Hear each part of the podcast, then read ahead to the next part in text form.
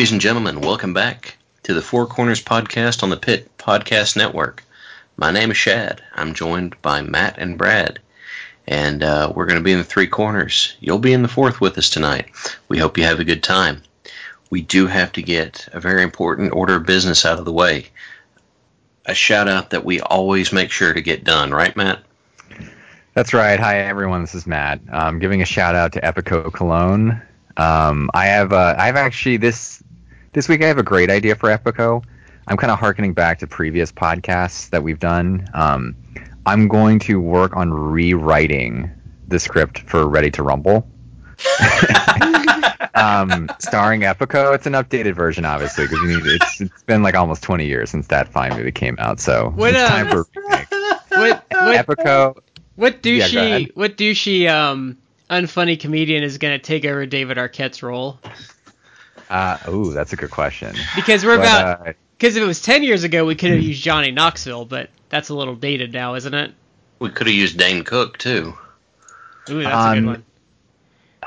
I'll go. Uh, I'll go like topical.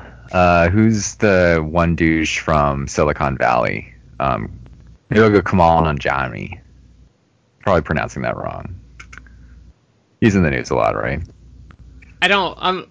You're gonna have to forgive me. I'm not very up on the uh, Oh, okay. culture these days. All right. Well, maybe him. Um, I'm thinking for the Oliver Platt character, maybe we get Kevin James. He's uh, charismatic, I could go for the Kevin James one. I could see it. and and then we'll have Epico playing the uh, the wrestler that they recruit to to teach Kevin James how to how to work. So we'd be ripping off Kevin James's MMA movie. Yeah, why not? you know, the funny thing is, I think I believe I've heard maybe from Joe Rogan that Kevin James actually is like legit trained. Yeah, I think I saw that too. Well, I mean, he was on the the college, the high school wrestling team with Foley. Mm. oh so- yeah, that's right. I forgot about wouldn't- that. Wouldn't surprise me if he he kept that up. In all seriousness, I actually could see Kevin James in a movie like this. I think he would actually probably have fun with it. I think it'd probably be better than some of like the other dumb crap he's in. Yeah. Uh, you know what? Oliver Platt has done some good stuff, but that was not the right fit for him. It just, it just, I here's the here's the weirdest thing. I could see him working as a old kind of over the hill wrestler type, but not in that like central protagonist role kind of thing. I think we need to rewrite the sequel to get like some extra money. We'll use the Burger King King as like his manager. Whoa! Some product placement, a Yeah, product I, placement. I then. didn't know we were going to be invoking invoking hell on earth here or something. Well, I mean, Gee, yo. he's a heel, so that we can just have the creepy Burger King King, you know, throwing hamburgers into the crowd. Okay, that's fair. That's fair. So Epico, we're working on a uh, yeah, Matt's working on a movie for you, and uh, I'm a big fan. I'd be happy to be a uh, producer because I don't think they do much, but uh, still be fun to see, right? Okay, so subject for tonight. We did one of these a while back. Today, incidentally, is July 10th, 2018. So we're going to be doing another episode of What a Maneuver. I don't have a Vince, or I don't have a audio clip of Vince shouting that. Uh, so, you know, we're not going to blow out your car speakers by playing it, but what a maneuver. Tonight we are going to be talking about the Lariat.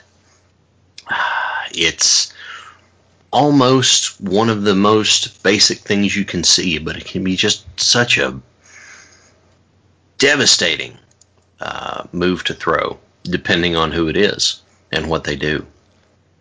Now, there was a little while back, um, I think it was actually last week, that someone posted on Samoa Joe's Twitter asking for a clarification between a lariat and a clothesline. And Joe's response was, You run into a clothesline, but a lariat runs into you. I thought that was a pretty good definition. So, we're going to go down the list of some notable people who've used lariats. And uh, I think tonight, Brad, why don't you start off with uh, one of your picks? Well, um, last time we were we had a concrete who invented the move, but I think I think we all did some independent research on the topic, and it's very murky, like who actually invented it, because I'm pretty sure I'm pretty sure I could go back to like the Chicago archive on YouTube and and find guys using this move because it's pretty much just a clothesline variation. So I think we should just start off with the guy who, for all intents and purposes, popularized the move, and that is Stan Hansen. Oh, not not only popularized it, but like named it. It was his name too. He's certainly the one who made it look like a, a move you would never want to take at any point. So in like the existence in, in, the existence of time, you would never want to have be on the receiving end of a lariat clothesline by Stan Hansen. So funny story about that. Um, I was reading a book. Oh, I think it was. Um, I'll figure it out later. But I'm not one for shoot interviews because Matt and I have had this discussion in the past. I don't like when they talk about the almost sociopathic ribs that wrestlers like to pull on each other, and we're supposed to find it amusing. So I don't watch a lot yeah, of shoot interviews. Yeah, those are always kind of weird. It's like, well, let me tell you a story from the good old days when I uh, when I shit in a sandwich and made him eat it and made his yeah when I it. When I killed a guy's dog and then fed it to him. That was oh. what a rib that was, right? Yeah. Hey, remember that time that I shot that guy in the leg? That was yeah. good rib, right? It's like, no, this is like extraordinarily violent behavior. Yeah. So, um, I was reading this book. So the book is pretty much, um, it's the guys from the Breaking Kayfabe podcast. One of them wrote it. So I guess they went to dinner with these various legends. I think it's Dinner with Legends, Breaking Kayfabe by Jeff Bod- Bodrin. So it's pretty much this book where this guy and his friends like get these wrestlers to have dinner with them and they kind of interview them. So one thing I never realized about Stan Hansen is Stan Hansen works so snug because he's blind as a bat. I think that was in Foley's first book as well. He mentioned that Stan Hansen was so nearsighted he couldn't see out there. So, and and um, the funny thing is that's the first time I heard it. But then a couple other wrestlers that they went to dinner with would say, "Oh, you know, Stan's blind as a bat" when they talk about working with him. So, yeah, um, as big as Stan Hansen, I guess, was to have him come at you and swing like that is a scary proposition. He kind of just runs guys over. Okay, for wow. Um, so Stan Hansen was billed at six foot four, three twenty one. Um, that means I'm about Stan Hansen's size, but I don't. I didn't have like the barrel torso that Stan had. Um, wow, that's yeah, him just mowing you. That's that's a pretty scary proposition. I'll be honest. So I was I was gonna ask you since you actually wrestled. Yeah. Um, with the talk of him being like so nearsighted that he had to work so snug, my kind of reaction was, oh, why didn't he wear contact lenses? So, um, as a wrestler, like, did guys wear contact lenses, or did they kind of just wing it yeah. with? A lot of people wear contacts. Like, I wear glasses. I'm, my eyesight's not really that bad. It's my eyesight gets kind of fuzzy at distance and it's hard for me to read. I'm nearsighted and, you know, like small details get fuzzy, but I can see reasonably well. Um, well, sort of. So I usually wore contacts, or if I didn't wear anything, I was all right. I could still see where everybody was and that sort of stuff. Um, like I couldn't make out the faces of the people in the crowd, but I was like, oh, that dude who's wearing that shirt sitting there and things like that. Mm-hmm. Most people wore contacts. Now, at the time when Hansen started working in Japan, I don't think soft contacts were a big thing yet, were they? No, I they were think, still hard contacts. Yeah, I don't think so. He re- retired in 2001. So yeah. I mean that at that point that that's like 17 years ago. Um, mm-hmm. I feel like the soft contact lenses that most people wear nowadays. Like I wear them um, just about every day. Like it, they just did not exist. It was all the hard contact lenses that if you lost it, I mean, you're you're screwed. I mean, if you lose a soft one too, but it, it, it, they are the ones now are a lot more breathable. They're had- it's all it's, I it's had like soft in hold on, I've got to think when I wore contacts. Ninety seven I had softs, but they weren't disposable. I didn't have disposables until oh I gotta think. Two thousand and two maybe? yeah, it was kind of past his time. So yeah, it's just I don't think it's something that feasibly he could have used Yeah, probably. at least not. in his heyday. Yeah. And Yeah.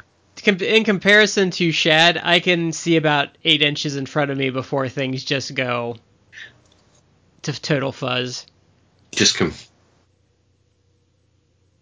okay.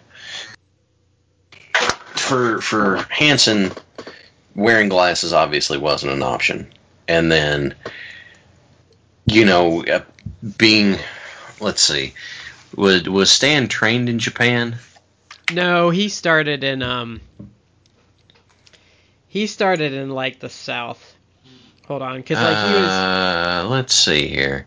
he was big in cuz remember he injured um Bruno in the WW WF in the 70s. He was a big um Georgia guy. Yeah, in '75 he first teamed with Bruiser Brody in Leroy McGuirk's tri-state territory, and Ah, then the- in '76 went to WWF. The Funks trained him.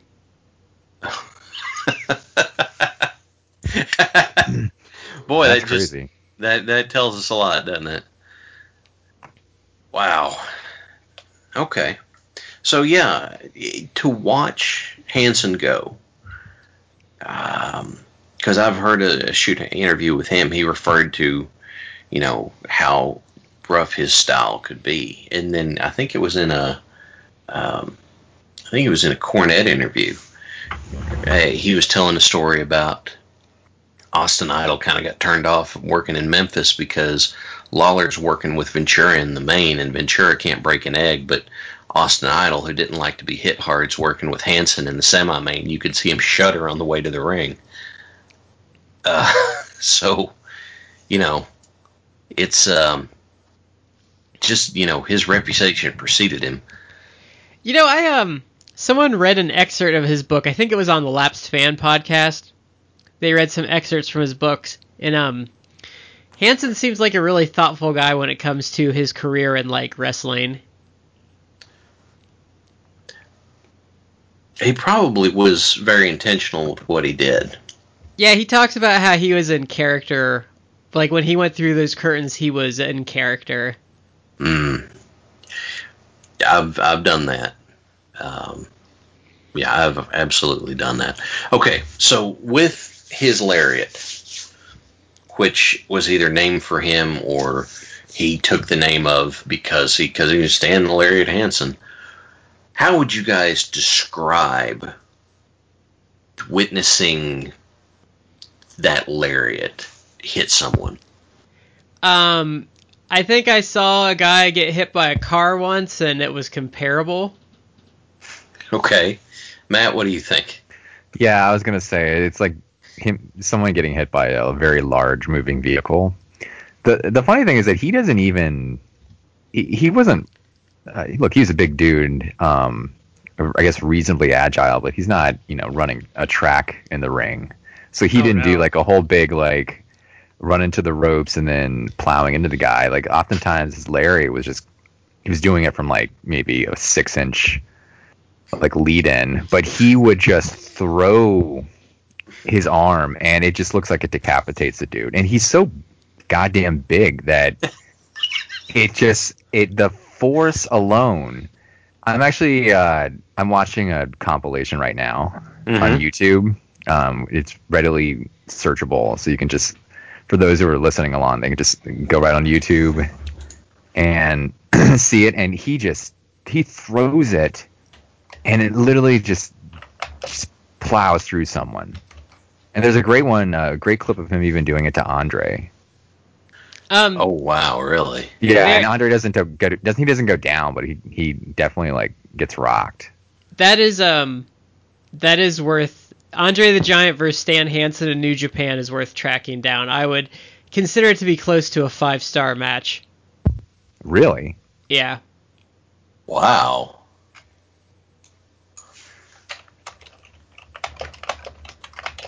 I think he slams Andre in that match too.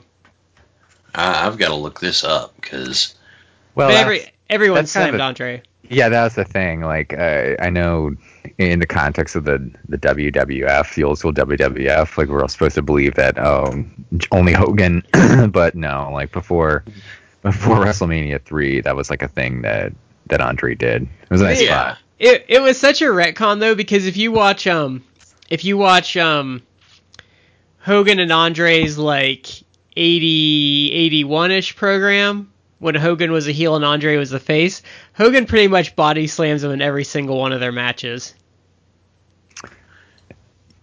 See Yeah, the thing that the in in everything, like part of the lead up was supposedly that uh, uh, Andre hadn't been beaten uh, going into that match for like years, right? Yeah. Except that he had on WWF TV.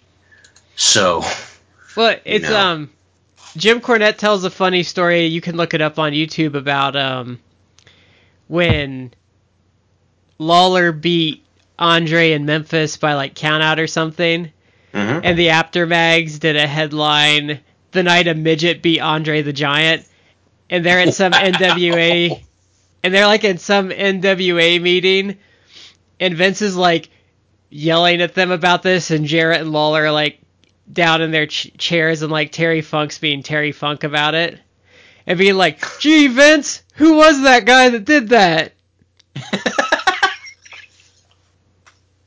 I actually want to find whatever. I've looked up the the the um, article. I need to get the magazine that has that in it, just because it, it's legitimate. Like I've looked it up. It does say the night a midget beat Andre the Giant. You know, I wish I could find more footage of Terry Funk backstage taking the piss out of people because that just sounds like great fun. He's that guy that everyone has an impression of. Yeah, I think all three of us did that one night on one of our episodes. Oh, probably. okay, so Stan Hansen, uh, probably not the inventor, but as TV tropes might say, the codifier or codifier. I'm not sure exactly how they say it, but of that uh, particular move. Um, Matt, who's someone that uh, you would like to talk about as a user of the lariat? Well, um, before we move on from Stan Hansen, I guess I have Fair another analogy.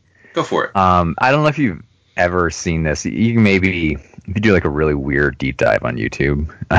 um, there are videos out there of uh, of like grizzly bears, uh, you know, uh, hunting moose or caribou, so some large prey animal, and a bear just has like a tremendous amount of strength. Mhm. Grizzly bears are pretty much just like the most powerful land predator, at least in North America. Mhm. And I swear to God, there there's videos out there you can see where a, a bear will just take a swipe of its paw, and it's so powerful that it just will knock like a reindeer or caribou, something like that. Just knock it, just take it out, just with like a swipe of the paw. And that to me is like the Stan Hansen lariat. Like he would just throw that arm, and it's po- it's ponderous actually how devastating it looks because he would just rock dudes. There's uh, like the match he had, one of the matches he had with uh, Kawada, he just nails him from the back, and Kawada just like crumples Yeah. like a paper doll. So, um, wow. yeah. I mean, Stan Hansen, for those who not familiar with him, I mean, I would say probably like the majority of his career was in, Japan, either with uh, New Japan or predominantly like with All Japan. But he's definitely someone who it's worth tracking down his Mhm. work. I would I Uh, would call him a top 25 worker all time probably. Yeah, he's uh he's really underrated for people who don't really know his work, and that's a lot of people. I feel. I mean, if you're a real like hardcore fan, you're aware of him, but I think I think the problem he has is like there's good stuff he did in the United States, but he never had that like definitive run because his definitive run was all Japan. Yeah. I think there was a there was a story that WCW was running. Um, I can't remember who was. It was there were some cowboy type guys that were looking for Stan Hansen, and Stan watched the vignettes and went, "Hell no, I'm not doing that." But I can't put my finger on who it was. Oh, I know what you're talking about. They did a series. They did a series of of um, skits where Missy Hyatt was trying to find uh, uh, Tom Zenk backstage and was going into the guy's locker room, and she kept running into Stan Hansen. No, this is a different thing. Yeah, this was. I, I know what you're talking about though, uh, but I Oh, can't remember who it was. It was. Yeah, I don't remember who it was though. Yeah, uh, it's, it's goofballs in in cowboy gimmicks. Was it the was it the guys that became Southern Justice like um, Shanghai Pearson? Tex Slazenger. yes, those guys. I, I for the life of me, I can't remember. Was it was it like Black Bart? That No, I he- Maybe. He was like doing jobs in WWE by that point, I think. Well, Hmm. in any event, I'd, I'd, that's that's a rabbit hole we could go down just to beat our head on the wall. Well, if you really want Yeah. a rabbit, if you really want a rabbit hole, um, you have to recall that Stan Hansen was also he also had a bit part in uh, No Holds Barred, oh my my gosh, he did. which I feel like we should Oh. just watch for this this podcast Oh and, man. and critique. We should do like a whole. We should do a month sometime, like a Hogan film retrospective. Oh no, I was frozen today. I can't do that. Suburban Commando's not terrible. It's it's actually not. No, but it gives. That was one of the nostalgia critics' favorite jokes. Was Christopher Lloyd screaming at Hulk Hogan, "I was frozen today," and it's yeah, man.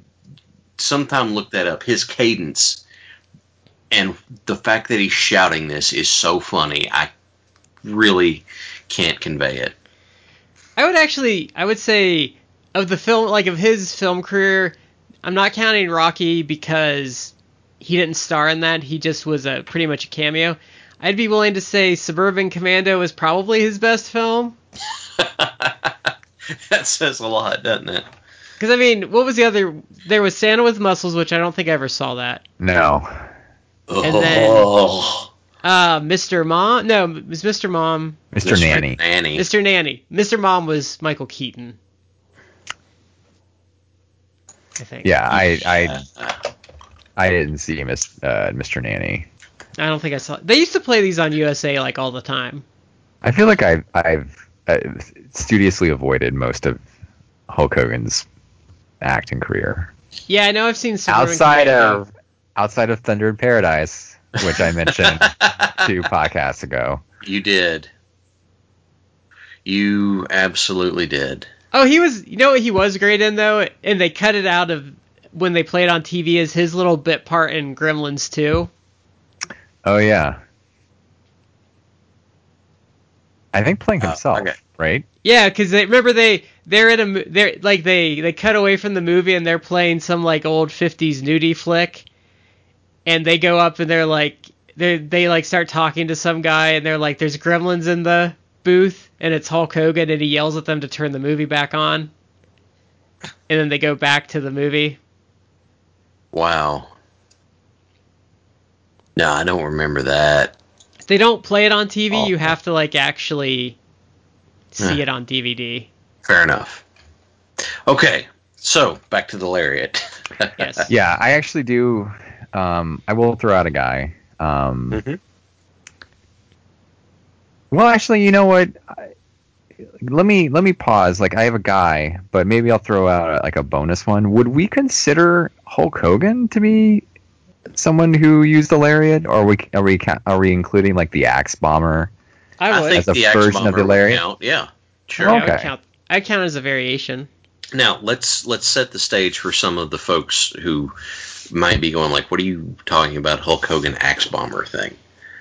Um, Hogan did work in Japan, and that was that was his finish over there, right? hmm Um, wasn't there something about he knocked someone goofy with it or something like that? He knocked Inoki out with it, supposedly. Okay. So Matt, since this is yours, why don't you fill in for us a little? Tell us a little more. So I don't. So so the axe bomber is basically like it's a variation of the lariat.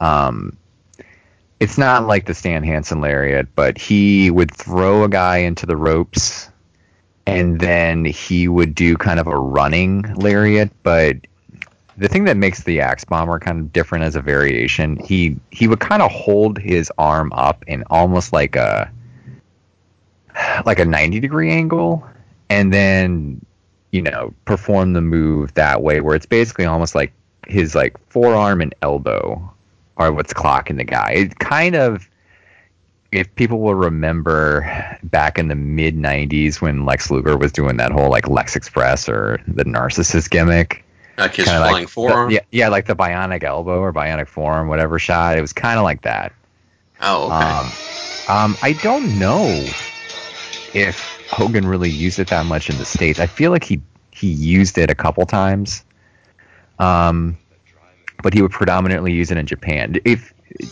so, for people who are just familiar with Hogan um, from his U.S. work, which is, I mean, that's the vast majority of it. He was actually a different worker when he went to um, Japan. He would he would actually do a little more. Mhm. Um, I mean, he's not like he's never Hulk Hogan was never like Bret Hart doing or, or Ric Flair doing a whole bunch of technical stuff in the ring, and he's not like uh, Daniel Bryan busting out submission holds and like kicks and, and things like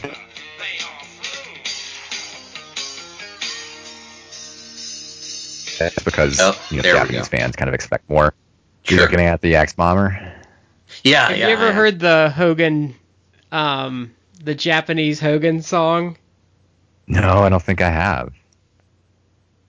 Oh, Um, but he he would bust it out, and it was kind of like his. Oh my god!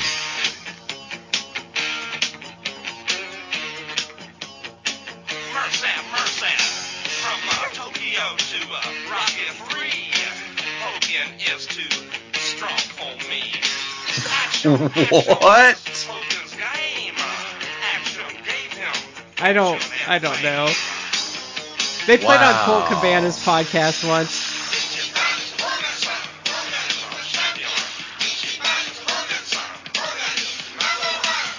so uh, it, it- just just from looking at some quick YouTube stuff about the the axe bomber, it looks like that for Hogan shooting the guy off, hitting the ropes, and meeting him in the middle of the ring was a hugely operative part of it. Like Yeah, create build this momentum for the collision. yeah, and he did um he did use it against Inoki. I think that was was that the first IW, IWGP title tournament, or yeah, he beat I think Inoki in the final. Like he used it on that, and I get I think that's what the uh, allegedly when he knocked Inoki out. Although I don't know if that's K like that's a shoot Yeah. just kayfabe. It sounds like that'd be something kayfabe. You know, Inoki liked to shoot stuff. Yeah. I'm surprised he never busted it out in the United States, like for a WrestleMania or something. uh, if you really want to kind of pull everything together, and, and it's a small world, like talking the the first two guys we're kind of talking about, there is a, a clip of Hogan using the axe bomber on Stan Hansen, Yeah, I'm looking And- at that right now. yeah, and winning winning the match, which I didn't even know that this match. Like it's looking, Hogan's busted open. Yeah, and And, it- like, that's a that- pretty solid lariat that he hits too. That seems like that would have been a really good match, actually. You know, Hogan Hogan gets unfairly crapped on. If you go back to his early WWF run, like he's he gets really formula about after WrestleMania 3, but there's a time where he if you watch like old house shows from like that 84 to 86 area, he's usually the best match on the show.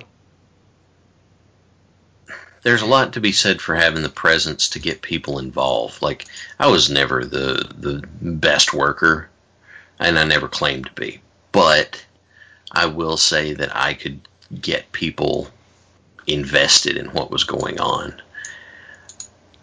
So you know, that was always that was something I was always proud of. Yeah, the thing about Hogan was that he kind of did he he was he was extraordinarily smart about the business and he basically did what he had to do and nothing more. Like he didn't he didn't go real crazy in the ring if he didn't need to. hmm So that was that's why he like w- did a little more in Japan because it was kind of expected of him to to put on a at least a better quality match and Well, and I mean, I mean, New York fans were used to garbage. that's Go. true. This Go go watch like a, a random MSG show from the 70s on the network, and it sucks. It is not good. Wow. Oh wow. That's Yeah, I've I've been to some places where what they're used to is not good stuff. And it's it can be a really weird transition. Cuz you know, it's not what they're used to and if someone goes out there and starts putting on like a technical clinic then they they're not sure how to react. I really have trouble going back and watching like WWF stuff versus other things because it's so just the style that New York was you know New York was used to is just not my thing. hmm Yeah, you get really crappy matches like uh like Chief Jay Strongbow and like a 20 minute match with uh like Johnny Rodz or so- something. Or I mean, you can if you put on any any like MSG show from like 1977 to 1982, you're probably getting like a 20 minute SD Jones versus Baron Mikel Scicluna. Oh my god. That name doesn't even sound fun. He did like he he's all over the. I, I said it. pro- It's probably Cisaluna. I I No, I think it's like Luna, I think. yeah. I watched a lot of this stuff um when 24/7 was a thing on my on demand. Yep, I remember that. Before the before the network, they had uh, WWE 24/7, which is basically kind of like the network, only Yeah. not as much content. And it And was you just you could order through like a watched. Comcast or whatever your local provider was. No, Yeah. they had a, a certain amount of content every month. Um, Yeah. and it would didn't switch. It would have- switch over like every two weeks. Yeah, and I think I think So like usually get an old pay per view, uh, a Mhm. more recent pay per view. They would have a World Championship Wrestling episode. They'd have Monday Night Wars, which was the WCW, and Nitro and the Raw. And then I think they would have like Florida ECW and I think World Class. And then they'd have a couple house shows. Yeah, and they would from- theme it too. It would be uh, Yeah. for like Halloween. you know, they would have like a horror theme, so you could maybe watch like an old episode, old uh, Halloween Havoc, uh, or they'd feature matches from like uh, Papa Shango or like the Boogeyman. Yeah. Wow. God, that's. You know, on one hand, I I want to give credit to guys that try gimmicks like that, but on the other hand, it's like, wow, this did not work. Actually, I have I have a metric crap ton of DVDs I recorded off of 24/7. I probably do too, um, stored away somewhere. So Hogan's Axe Bomber, pretty solid lariat. Uh, if you don't believe it, go check it out. Um, looks like he's swinging high and and making impact. Whereas Stan Hansen was kind of taking a baseball bat or a tree trunk and swing it at you, it kind of seemed more like Hogan's trying to chop you right across the neck with it. Oh, I wanted random random story before we move on. Um, I was showing my wife like she wanted to know what Hogan looked like. I guess when he was younger, because we were watching something he's older. So I I found his like original WW probably it was the three WF one. Mm-hmm. It's his TV debut, and so it's Vince McMahon as an announcer, and you know his dad's still the the booker and everything. Mm-hmm. So Hogan like takes his robe off, and like you can literally hear Vince McMahon get an erection when he takes his robe off. Oh God! Look at look at that! Look at that physique! Oh my God! No, he was like he was like oh I think or something like that. Like it was definitely there was definitely some arousal going on when it. Golly. Okay. Whew. You know, can I can I uh, can I interject real quick now that I was thinking about WWE twenty four seven and like the old pay per views. Those they would throw on there. You know, a guy who I've always liked. And this is going back from my like childhood watching, uh, back when they had like just regular jobber matches. I loved Iron Mike Sharpe. Can, Canada's greatest athlete. yes. And that you know He- what, God, God bless him. That forearm just would not. You know his um. he, him, and Cowboy Bob Orton, just his forearms never healed. He had to wear that. Iron Mike had to wear that leather protector on it. You know his um. His dad and um his dad's brother were huge for uh pro wrestling taking off in Japan. really? They had it was Ben and Mike Sharpe versus Rikidozan and um I don't remember the other guy's name. But it was like it was when the like um, Rikidozan's promotion was first starting. They had this big tag match in I think like 52 and that was like that promotion's first card and it was a huge like people were like lined up in the streets like watching it on TV. Wow.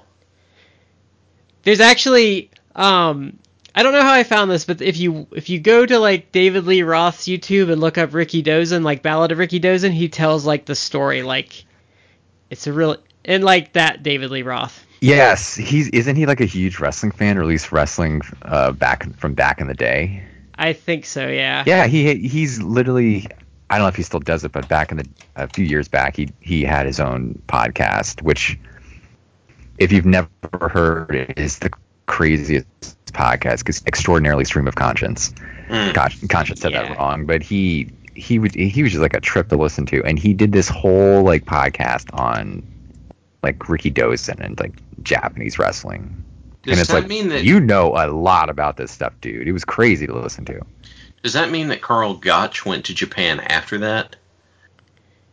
Carl 'Cause- Gotch would have been Nah, he would have been 50s, 60s. Okay. I know that Gotch had a big influence over there, but that's that's about all I know. I I um I have a lot of the footage because someone uploaded like a torrent of a lot of stuff. So I have I have some clips of like uh, Rikidozan as um as a um sumo, Okay. but like we're talking like 30 or 40 second clips Ah, tied together. And then like um some stuff of him in Hawaii, the Lou Thesz matches. A lot of this stuff's clipped though, because I think a lot of it's like newsreel stuff. But yeah. Actually, if you want, if you want to see a lot of guys in their prime in the '70s, like All Japan is the way to go. Hmm.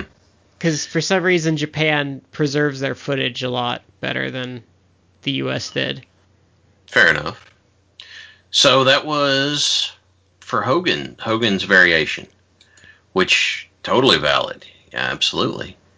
Okay. Who do we want to bring up next? Hmm.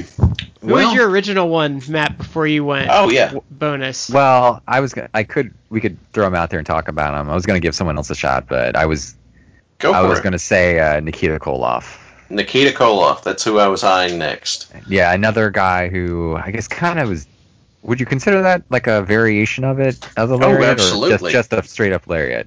Well, he had Uh, like it kind of evolved over time because there was that while where he was like he would he would nail guys and then it would kind of go into a chokehold as he took them down. Yeah. Mm-hmm. So, uh, for those who are not familiar with his career, like uh, Nikita Koloff was, I think, just predominantly with like NWA and NWA affiliates, right? Yep. He did Yeah. like a couple he did a couple tapings with um the AWA towards the end and then he was in Herb Abrams UWF for a little while. Mm. We've uh, we mentioned him in the in our Vader retrospective. Uh, he was in he was in NWA like mid '80s, I want to say, until like '91. '91 is like when he his career basically wrapping up. So he actually didn't have an overly long um, No. wrestling career in the grand scheme of things, but he I'd say I'd say it, I'd say if you if you when you take out um, quitting for his wife's cancer, he probably was in it for less than seven years. That's kind of crazy because when I when I was starting to watch, I guess it was just wrapping his career up, but kind of looking at old NWA footage, like he was such a he was actually a really big deal for the brief period of time. Um, He also committed so much to his gimmick. Oh my god. yeah, because he, he was playing a. Um, this is back before the Soviet Union fell, so this is back very much when it was USA versus Soviet Union, and he was playing a, a Russian heel gimmick, and he's. Where is he from originally? He's he's completely American wrestler. Like was ne- Uh, he's like from Detroit or something. yeah. So he's That might be Ivan. Hold on. wasn't Ivan wasn't Ivan uh, Canadian? He might be.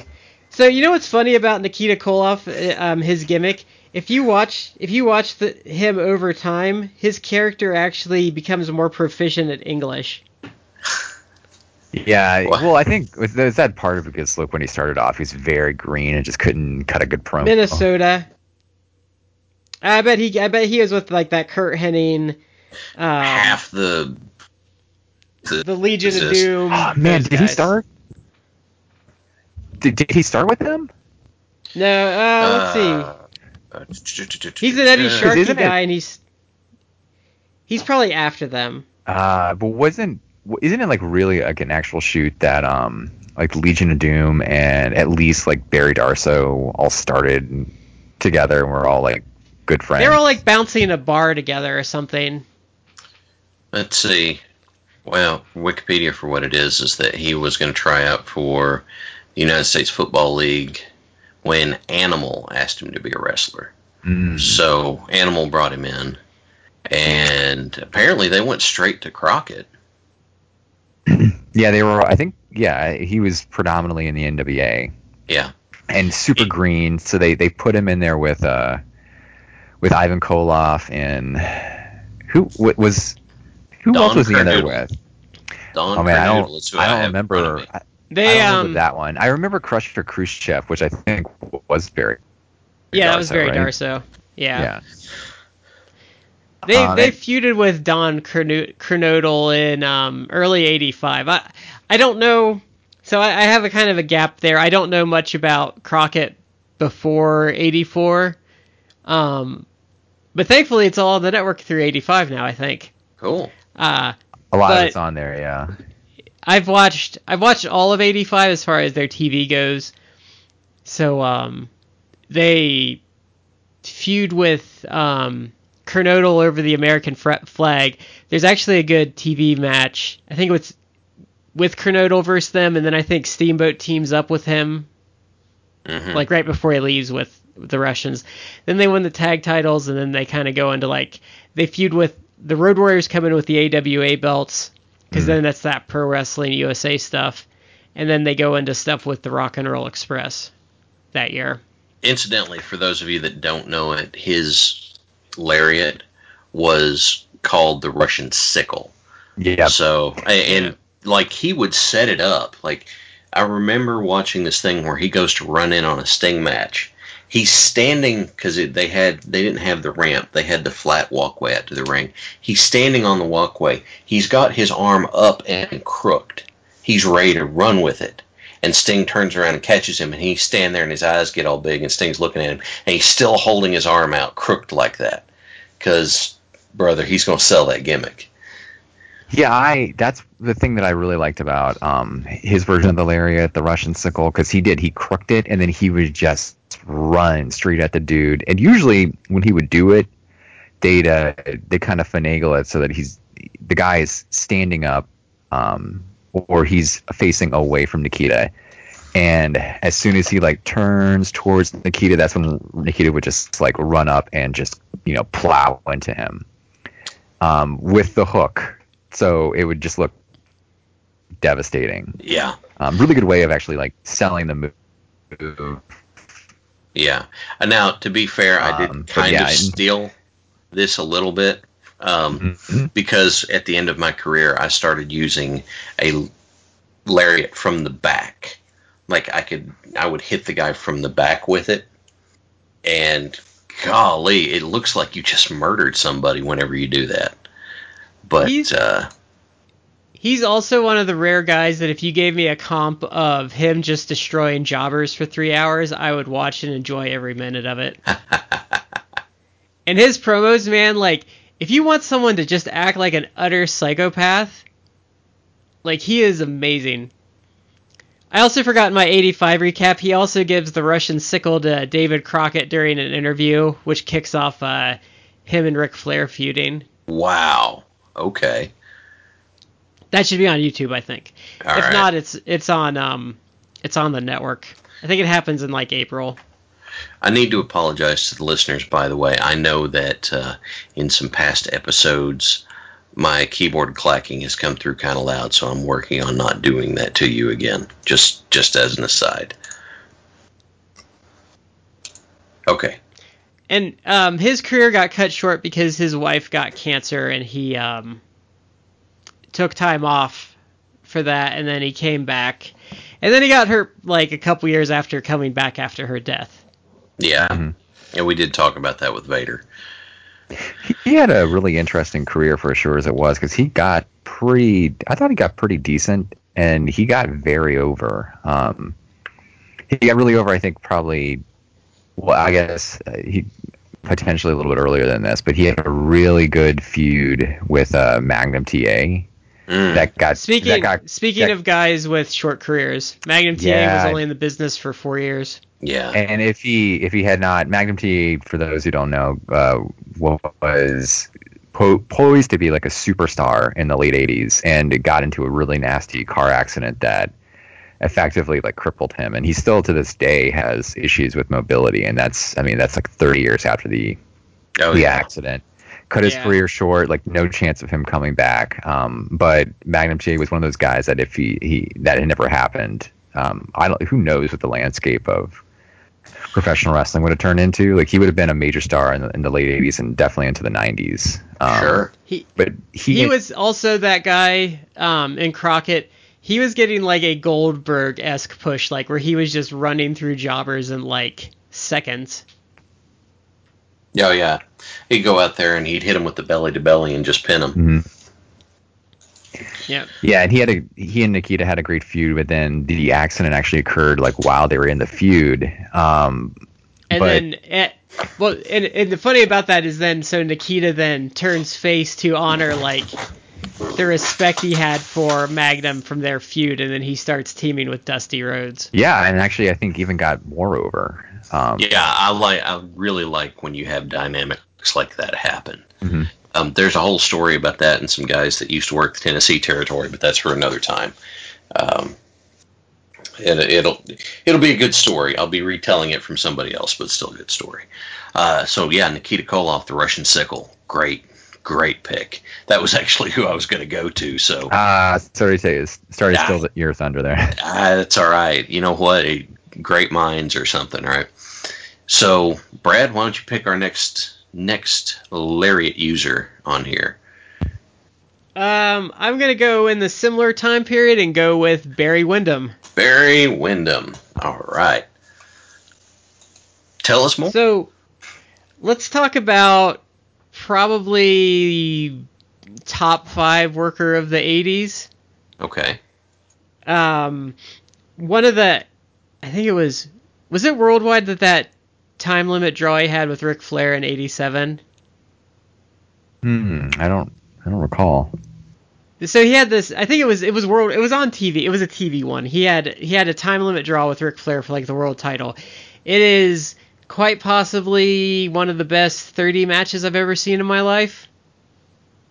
Wow. It's on the first um it's on the first Ric Flair set they did in the mid 2000s.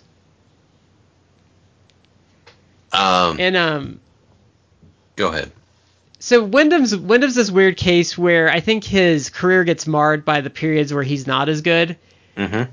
And I think a lot of people miss that like 87 88 era where he was just off the charts great on a nightly basis. Yeah, he was a tremendous worker at periods, even into like the early '90s. He he had a really good run. Well, he even he even had that mini resurgence in WCW with Curt Hennig. Yeah. Oh, at the Which- late the late nineties. Yeah. Like 99. yeah. Where they won the uh, tag title tournament. Please tell Yep. me I'm not the only one that remembers that tag No. title. No, I remember that. Okay. And then he was part of the West Texas Rednecks. That's right.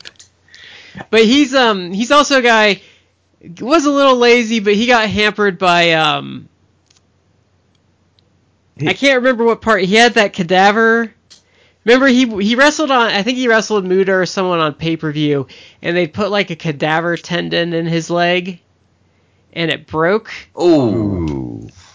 Oh. Oh, when was Yeah, that? I can't even imagine what that would be like. I think he also had issues with uh with his dad and his brother kind of getting into shenanigans. And if there are periods where he like stepped away from the business because If his if dad. by sh- if by shenanigans do you mean counterfeiting yeah, business? yeah, yeah. That Ooh. that's actually a true story, uh, folks. Yeah. You'll know that um, Barry Windham's father, Blackjack Mulligan, is is Mulligan. Yeah, right? Blackjack Mulligan. yeah. Blackjack Mulligan and Kendall Will- uh, Windham, also uh, wrestlers, uh, legit got popped for counterfeiting money, and and Barry Windham, I think, took a step away from the business for a little while to kind of help them out, doing Wow. it- Also, dealing not, with uh, not you know committing federal felonies. yeah. Sure. Also, not to com- not to continually shill for the network on this, but um, if you go look up the Mid Atlantic wrestling from '81 and early '82, there is a very young Barry Windham wrestling there as Blackjack Mulligan Jr. Mm. He was also big in Florida, but I don't have as good a working understanding of Florida because the footage isn't as read- readily available. hmm I will be honest with you. I would not have picked Windham for his lariat because, in my mind, Barry Windham has one of the best superplexes I have ever seen. Well, you know what the problem with Windham is? Is he really he's really a jack of all trades when it comes to his finishers because there's there's numerous things I think about with him with finishers. I think about the bulldog, I Mhm. think about the superplex, Mhm. the lariat, and also the claw. Mm. Because remember that that um Chi-Town Rumble match with Luger's built all around the fact that the claw was his finisher and he accidentally punches the ring post and he can't use it. I'd forgotten all about that. I, I generally kind of block out people that use the claw. Um, so, I, I, just the random aside, because Matt saw this match too. There's a Kerry Von Erich versus Ric Flair match where Flair blades when he's in the claw, wow. and um, it's it's a really tremendous visual. hmm But that's that's another time we can get into the claw later. You know, this is going to be really random, but do do either of you remember reading about Turnbuckle Championship Wrestling? Yes. I remember that. That was Dusty's predecessor to Florida Championship, wasn't it? It was in,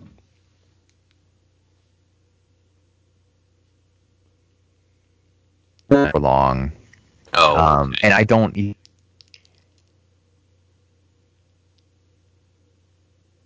They, they had a TV show, like of it in existence. But I know Yeah. Barry Windham was in that, and, and I think allegedly he uh, he actually had some good work in there. That was kind of like his like last hurrah in terms of ring work. 2000 to 2003, it looks like for Turnbuckle Championship Wrestling. Okay, I don't I don't really have much in the way of um to contribute on that because I'm not really familiar with it. Yeah, I don't. Uh, here's the heavyweight championship. Glacier, Barry Windham, Scotty Anton, Barry Windham, Scotty Anton, Dustin Rhodes, Scotty Anton, Glacier. Ooh, Lodi had their hardcore championship for a, a bit. Hmm. Public Enemy. Um. Ooh, Glacier and Big Ron Studd held the tag titles at one point. Wow. It looks like it was in mostly Georgia.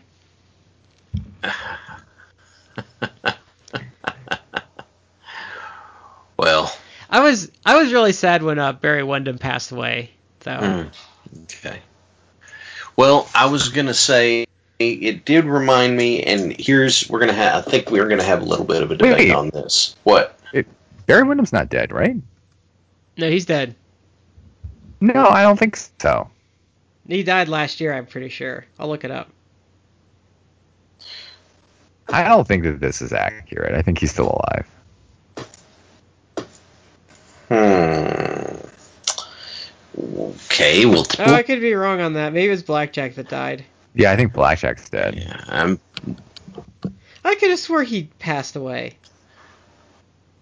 Well, we will celebrate the fact that he is not dead, and he used the lariat. um. While You Brad. know- Oh, Is, Go speaking of, since we mentioned, sorry to cut you off, Chad. Uh, since we're talking, we were talking earlier about shoot interviews. Like I'm, I'm with you. Like I don't generally like shoot interviews that necessarily. I don't really listen to them, but I did listen to one uh, like that Barry Windham did. This is years ago, um, but it was actually very good. He was actually quite humble Mm. um, and very honest about it, it, it- one of the questions I think he was asked was towards the uh, end of the interview. Um, was like, what? I think he was asking like, who do you think uh, never lived up to their potential? Something question like that. And he's like, me. He's like, I really feel like I could have been better, but uh, you know, I basically let you know personal things get in the way of that. And it was it was like a very honest, very uh, kind of introspective part of the interview. And he he didn't like trash people. He was very uh, complimentary of other workers. Um, just he came off like a really like good guy. So Mm. That's good to hear. I might be considering. I might be. I, he's he's still alive. It must be his ill health though, mm, okay. because he's not in good shape. I know that. Okay. Well, here's my going to be my submission, and where this is where we're going to run into a little bit of debate. If I mention the Steiner brothers, the question is: Are the Steiners lariat users or clothesline users? ooh, I I would think of. I would think clothesline. At least Rick. I know they called it the Steiner line, um, but just I don't feel they threw their arm forward. I feel like they kind of just did like a really stiff clothesline. what do you think, Matt? oh, you know, I really feel like uh, even as much as I would want to call it a a lariat, I don't think it is. I, I would go along with the clothesline, but Okay, I think I think it's just. but I do completely- love the Steiner line. Yeah. See, the thing that, that gets me so much about the Steiner line, like you said, probably not not running into him hitting with the arm, but there's as much body in the delivery of it as there is arm and shoulder. You can you can just see it whenever they uh, whenever Rick lays that in. But uh, okay, then in the in a similar vein, I'm going to mention another tag team where lariat I feel like I can make the case made played a big part in their finish, and that is the Road Warriors, aka Legion of Doom. Because the Doomsday device was an electric chair top rope lariat combo. Interesting. Yeah, it's it's that that move used to scare the crap out of me for whoever was taking it until I watched it closer. Um, if if you ever want to want to go look and, and see about the Doomsday device and wonder how someone doesn't die on the way down, just watch Animal whenever they're doing that. Because let's be honest, you see the Doomsday device, you're watching Hawk hit the guy, right? Watch what Animal does.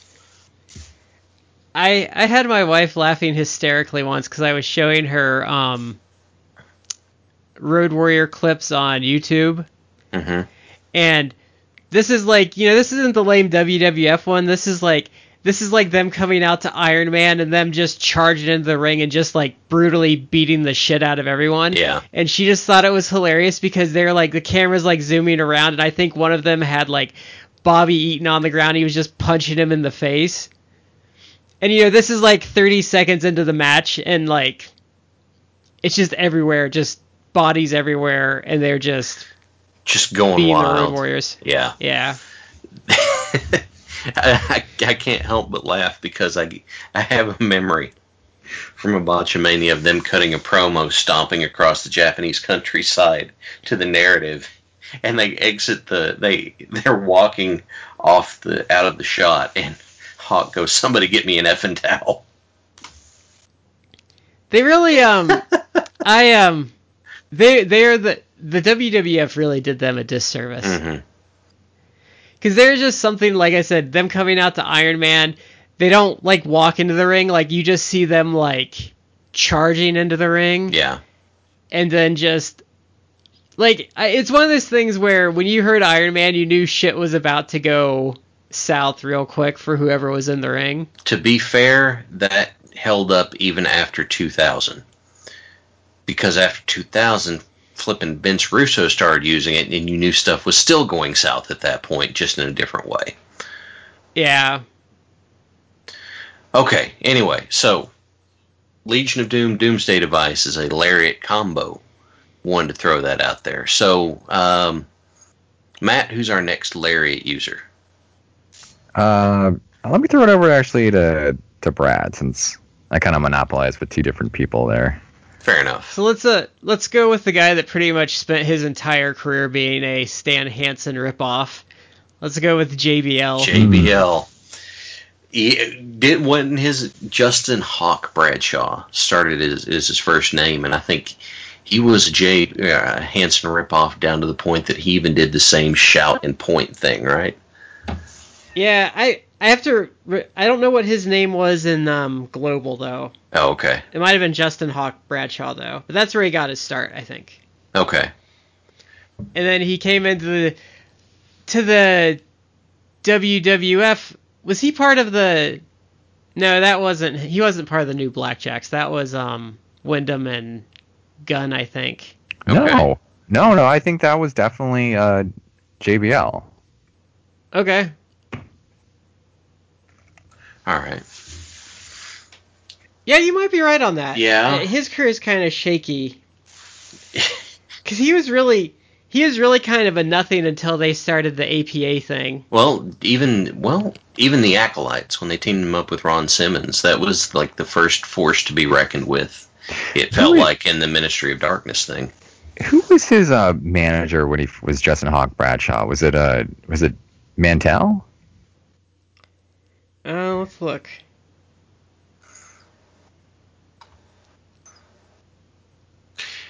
Let's see here. He seems like a Wiffleman guy. At that, at that time.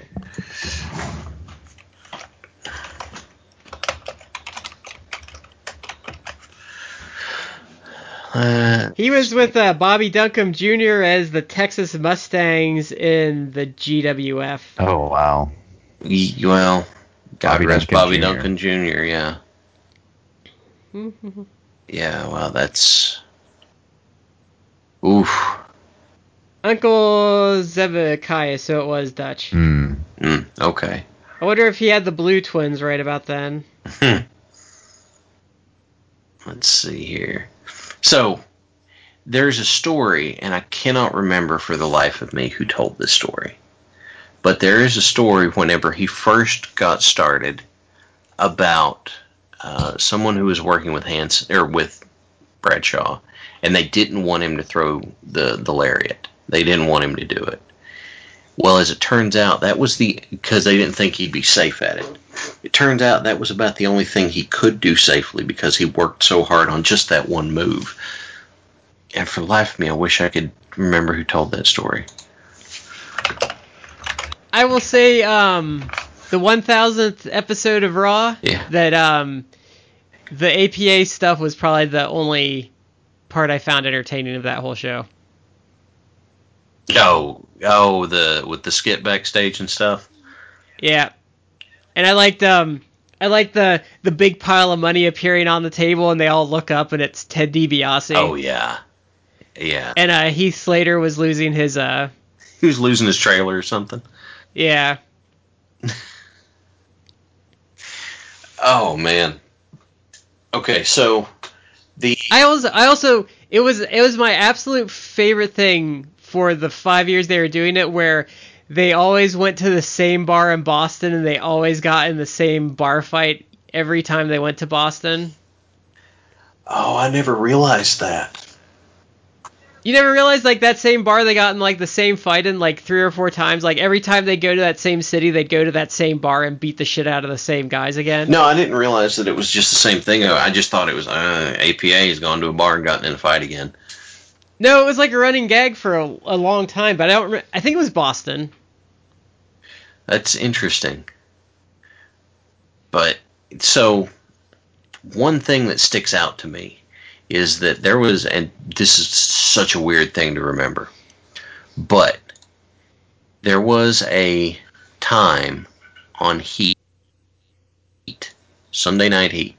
So you know, you kind of got an idea what we're getting into. But Crash Holly was in doing his super heavyweight thing, right? And he goes into he's ends up somehow in the ring with the acolytes and they just beat the piss out of him. And the match ends.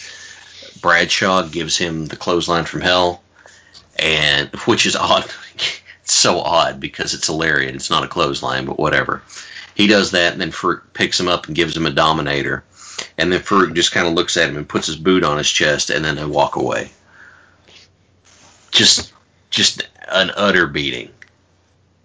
I it it was one of my few favorite moments of 1999 WWF was the Hardy Boys beating them on Raw hmm for the tag titles. Oh wow! That was back when Michael Hayes was their manager. And they didn't even have like their um, signature music. This was before then. They like I don't remember how they beat them, but then all I remember is them like just scurrying to the back because they didn't want to get beaten up. Yeah. Wow, that's yeah. I'm with you now. Wow. Because that was right I- before. That's when they were still wearing like the plaid crosshatch stuff, and Yeah. right before they joined up with Faarooq to be the new Brood for some reason. Uh, that was um. Oh, who was that? I The new. Brood was the Hardy Boys, but Yeah, anyway. and and then um, what did you guys think of when he went like the the millionaire, like um Basically, Dallas? yeah, thing? basically JBL Yeah. when he Yeah. became went from just being you know Bradshaw to JBL. I, I couldn't remember what um Patrick Duffy's character on Dallas was. Oh. Oh uh, no, Bobby Um, Bobby Ewing. yeah. Yeah. Yeah. I, I figured Well, he was supposed I to be J.R. JR was Ewing. J.R. Ewing, yeah. Yeah, he's Yeah, supposed to be J.R. J.R. Ewing. Um, I actually had a soft spot for the JBL gimmick. I actually kind of like the gimmick. He was a really good dick move, you know, heel gimmick. hmm he shouldn't have been champion. That was my my only problem with him. Well, he should have been like the U.S. that. champion, not the world champion. Yeah, because he's the one that took it off Eddie Guerrero. And it's kind of like, Yeah, but in fairness to him, though, it sounded like Eddie was kind of cracking under the pressure at the time. So yeah, uh, but still, you know, it was Eddie, so it's kind of hard for me to. Even if that's the case, it's kind of hard for me to, to just let that slide. But in any event, JBL, I mean, he's yeah, threw a great lariat. All right. So I'm going. I'm gonna get a twofer because I want to go straight into a, a, a certified Shad favorite. oh no. And uh, Bray Wyatt. Oh, yes, the guy who I was such a mark for that I mm, ripped him off for my last run. Um, you know, the thing, one thing that I always appreciate about Bray is the fact that when he hits somebody, like Bray's impact stuff looks like it hurts. It looks like it's impact stuff. Bray has, I think his his lariats. He generally does a standing version, doesn't he? Kind of a stand and pivot thing. It looks, yeah. I mean, you know, it looks like he's just swinging for the fences. Yeah, that's the thing that I like about that is that there's like a follow through. Hmm I think That's, I mean, that to me, that's what makes that. That's kind of like the mark of a good lariat. um, especially if you're doing like a standing variation like that. Hmm. You don't just like hold out your your arm and kind of just run it into the guy. You basically you you act as if your your hand, your arm is just a club. It's a baseball bat, and you're just swinging. And that that's to me like that's that's what I like about his. It's just takes it, th- throws that arm out, and just tries to like decapitate the guy. Oh yeah, I mean, it looks great. Um, you know, it really does. I still have a sad deep in my soul um, because you know we went from from in the course of basically a month we went from Bray Wyatt pinned clean John Cena and AJ Styles in back to back nights to the whatever that was against Orton at Mania and you know he's he never recovered from that. I, I would say the match after that's the one he didn't recover from. Oh, the Uh, House of Horrors. yeah. Yeah, it, it's well, he never recovered from that feud. I feel like he's kind of rebounded being um, Matt Hardy's buddy. It it's it's starting there. You know, you, you have to start rehabbing somewhere, and that's where the rehab is is starting from. I thought he I thought he was the best person to have when they did the ultimate deletion, which I don't think was as good as the other ones, but I enjoyed it. Especially like um, him doing his little look at them from upside down while Matt Hardy was coming at him on a lawnmower.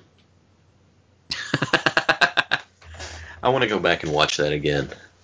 But Oh. I think where they really, I think where I really lost it with him was when they did the Finn Balor thing and he was like dressing in drag and stuff. Oh, when he was Yeah. supposed to be Sister Abigail. That's gonna be the big Yeah. reveal. Because the writers didn't know what in the hell they were doing. I think the problem is he needs. The, where they really screwed him up, I thought, was he needs the family. Like when you take the family away from him, he doesn't work. He can, but they don't know how. And so the problem is that the, the character was built up since the beginning as being a cult leader.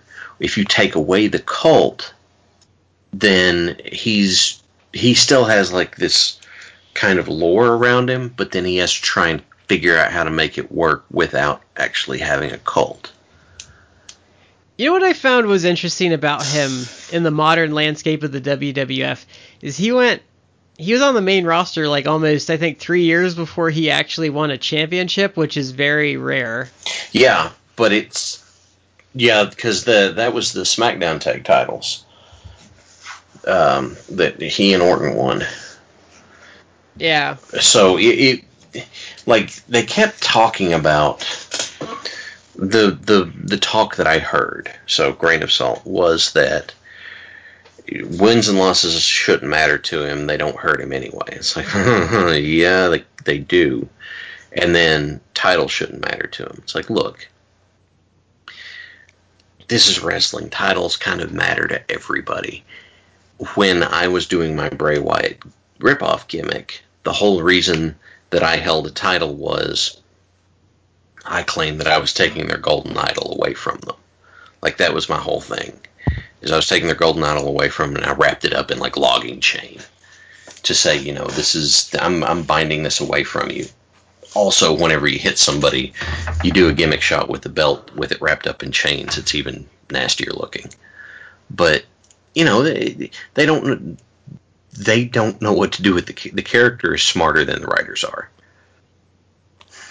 I, I thought that was going to be a problem from day one because there was um when it was in NXT there was a certain subtlety to it yeah, and uh, yeah, they don't do subtlety.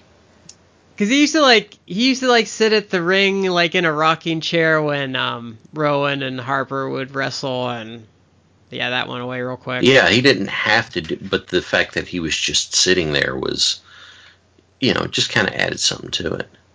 I'm going to guess, though, that since you brought him up, that's going to lead into someone who'd been in the family in one Luke Harper. he is on my list actually Yeah. Well, let's just go from one oh incidentally, Bray Wyatt's real name is Windham Rotunda. because I believe Barry Windham was such a good friend to uh, Wyatt's father, so they named him after uh, Barry Windham. Why they went with Windham instead of Barry, I have no idea, but there it is. And he was also he was also Husky Harris back in the We like to. Nexus. We don't days. talk about that. Yeah, we try not to remember that period. Yeah, we don't. We don't. We don't talk about that. You got to give it to a guy coming back from having Husky in his ring name at one That's point. true.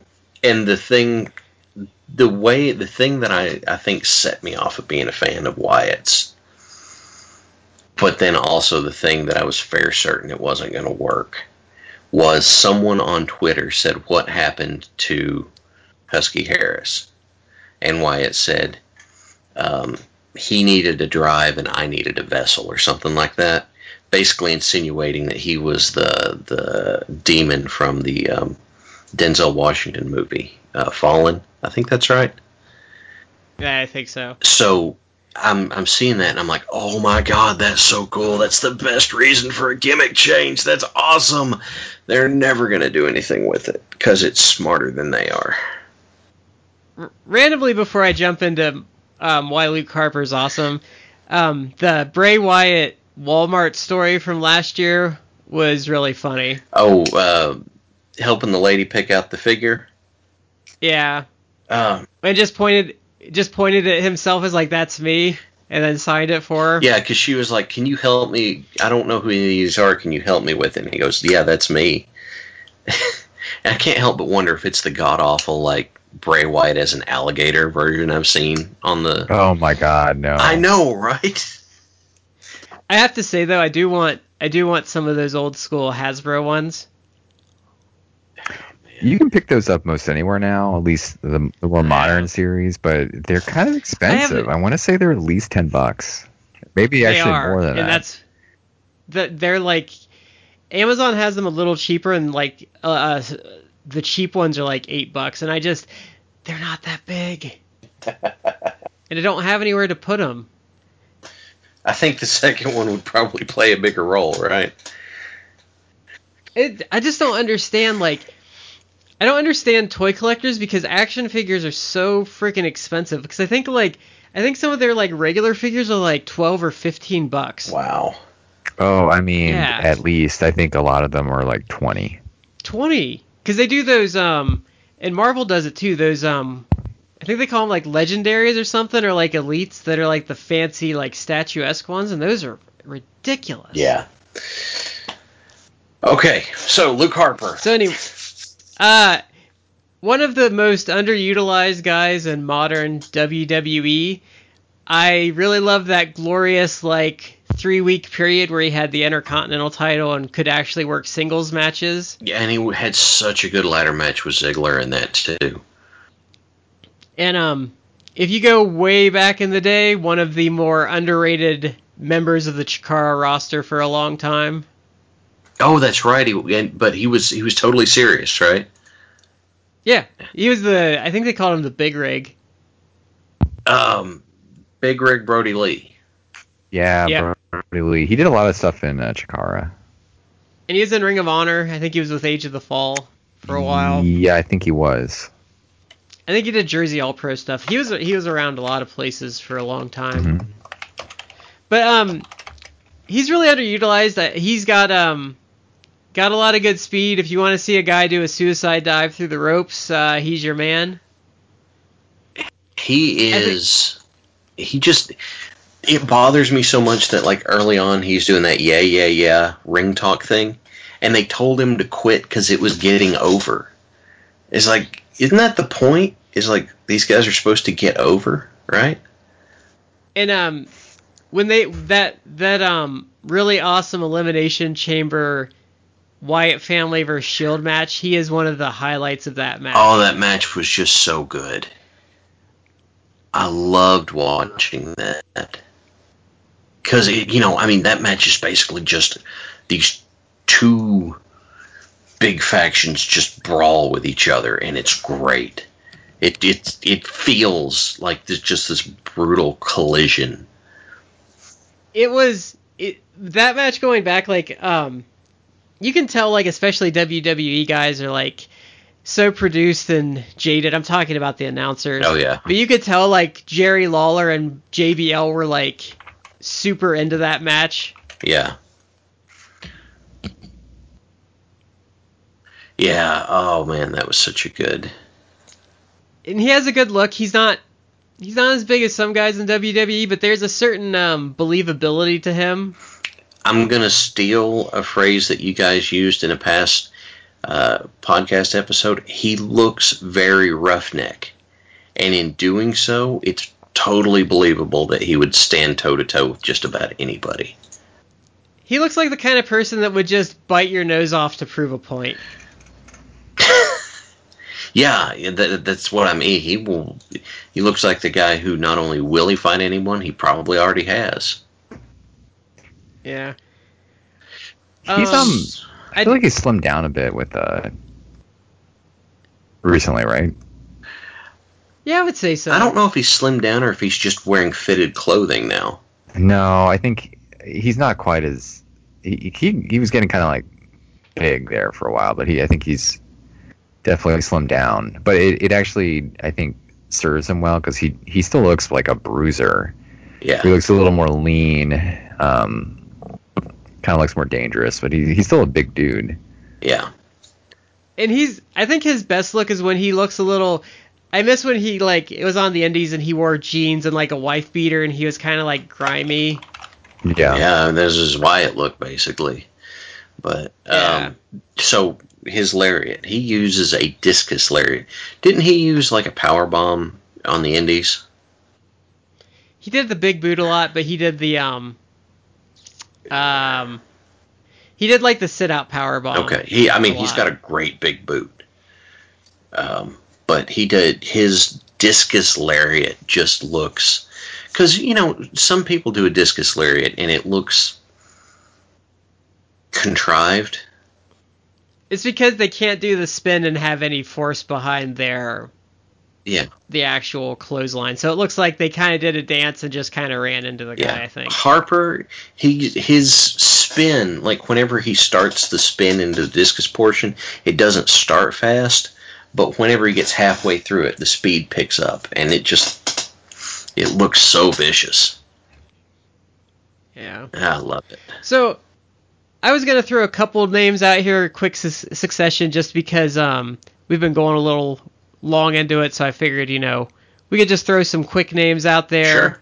that are on our list. So I also have uh, Nigel McGuinness for his um, Tower of London. I think it was the Tower of London. I thought that was Um, his his cutter from the top. Ah, That was I can't his remember his rebound name. closely, right? yeah, Yeah, he- Ambrose it uses. He, yeah, Yeah. he would kind of like throw himself into the ropes and then bounce off and then hit the lariat. I could be calling it the wrong thing though. I also have um, Okada with the ripcord.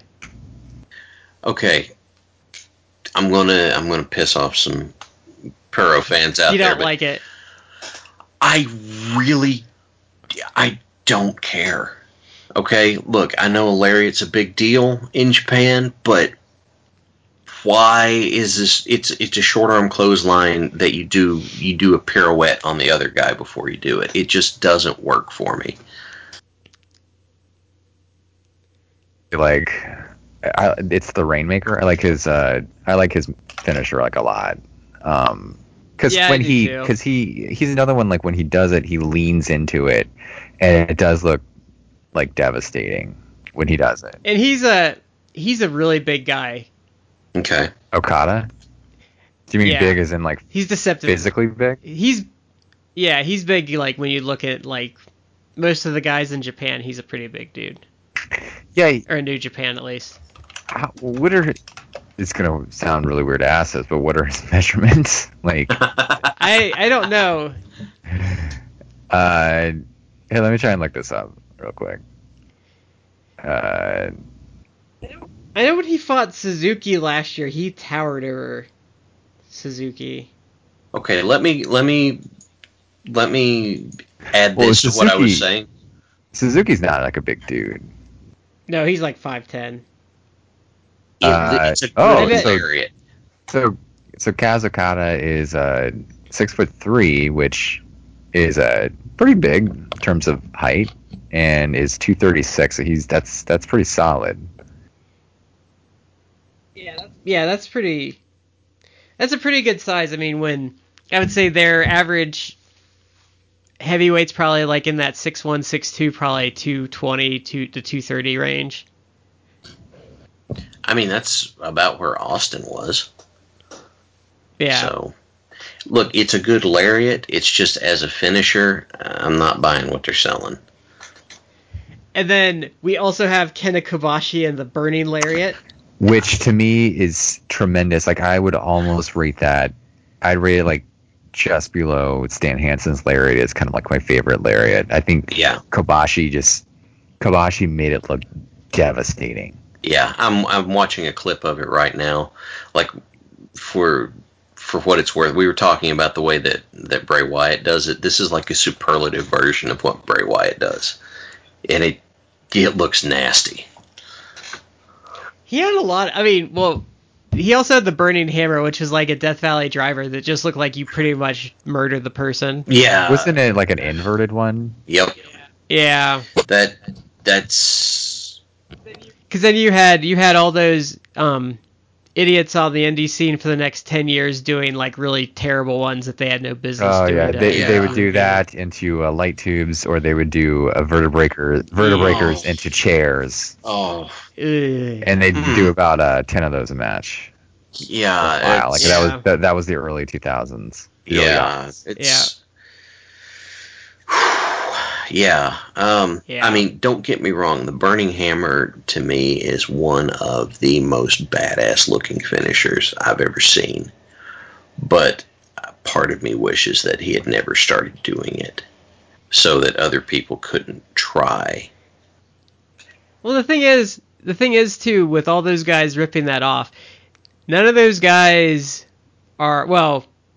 No, Taue. Taue's the only one that actually came out of that okay, but Kobashi like pretty much had to retire early because of injuries. Uh, Misawa got dropped on his head and died, and Kawada said, "Screw this! I'm going to go make ramen for a living." So I can't blame him.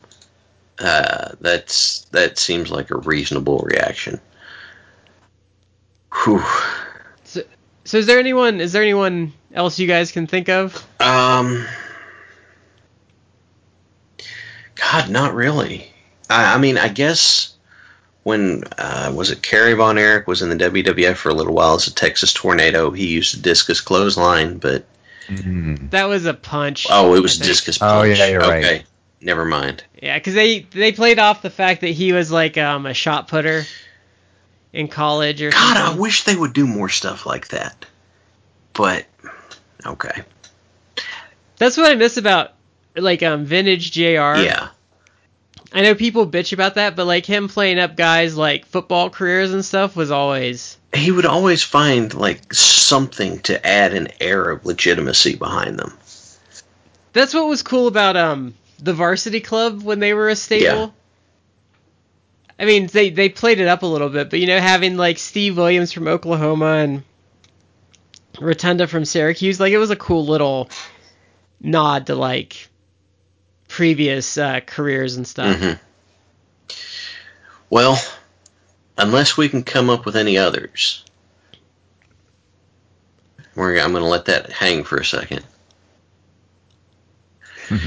and then what I'm going to do is I'm going to go ahead and say that we've had a pretty good episode of What a Maneuver on the Pit Podcast Network, on the Four Corners Podcast tonight. So, um, hopefully, you all have enjoyed this this discussion. Um, we got a little further from the the maneuver itself in this discussion than we did with the power bomb, but that's okay. And uh, hopefully you all enjoy it. If you do, please leave us some feedback. We'd love to hear it. And with that being said, uh, the three of us here, we've been in three corners. You're in the fourth, and we'd like to say goodnight and thanks for joining us.